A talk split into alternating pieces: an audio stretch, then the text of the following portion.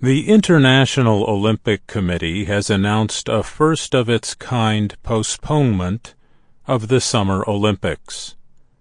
The Tokyo Games are being delayed because of the coronavirus pandemic. The virus has affected daily life around the world, making planning for the sporting event in July nearly impossible the IOC released a statement on the Tokyo Games Tuesday. It said they must be rescheduled to a date beyond 2020 but not later than summer 2021 to safeguard the health of the athletes, everybody involved in the Olympic Games, and the international community. Athletes, sports organizations, and national Olympic committees had been pressuring the IOC to postpone the Games. They noted that the virus had put serious limitations on training and qualifying events, as well as efforts to fight the use of performance enhancing drugs. Hayley Wickenheiser of Canada was the first International Olympic Committee member to criticize the IOC for not postponing the Games sooner. After the announcement to postpone the Olympics, she released a statement on Twitter. It read, To all the athletes, take a breath, regroup, take care of yourself and your families. Your time will come. IOC President Thomas Bach and Japanese Prime Minister Abe Shinzo spoke by telephone Tuesday morning. The two men, top IOC officials, and Japan's organizing committee agreed to the call to delay the 2020 Summer Games.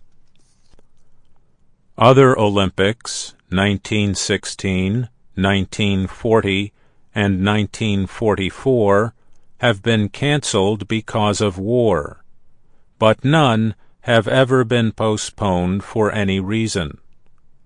The Tokyo Games would still be called the 2020 Olympics, although they will be held in 2021.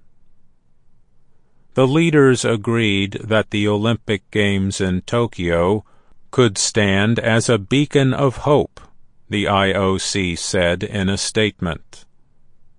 The decision eases some of athletes' concerns.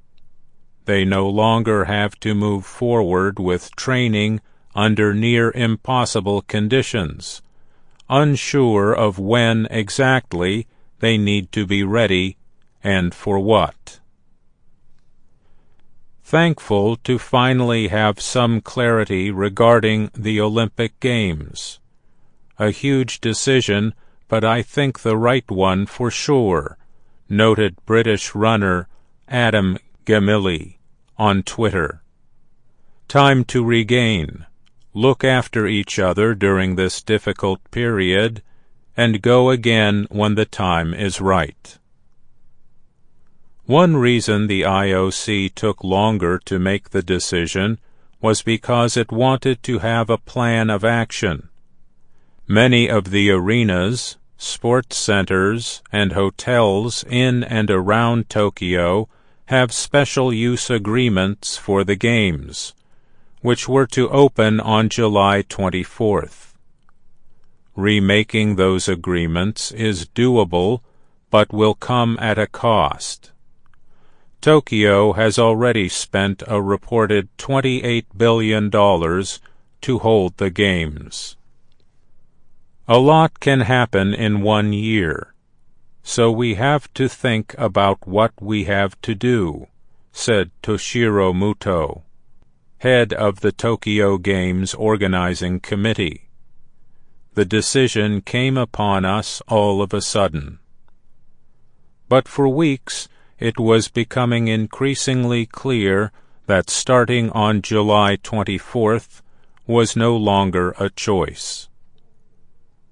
almost every sport around the world has suspended play after health officials declared COVID 19, the disease caused by the coronavirus, a pandemic.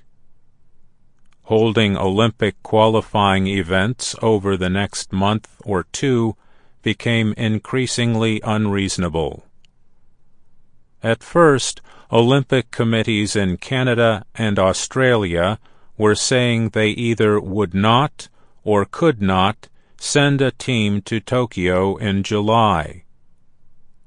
World Athletics and the three biggest Olympic sports in the United States, swimming, track, and gymnastics, were calling for a postponement.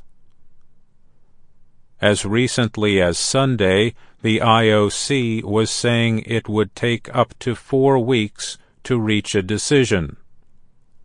Four weeks ended up being two days. The decision came only a few hours after local organizers said the Olympic torch relay would start as planned on Thursday. The event was expected to start in the northeastern Japanese prefecture of Fukushima. But with no torch, no torch carriers, and no members of the public. Those plans also changed. The Olympic flame will continue burning and be kept in Fukushima. Like everything else in the Olympic world, its next move will be decided at a later date. I'm Mario Ritter, Jr.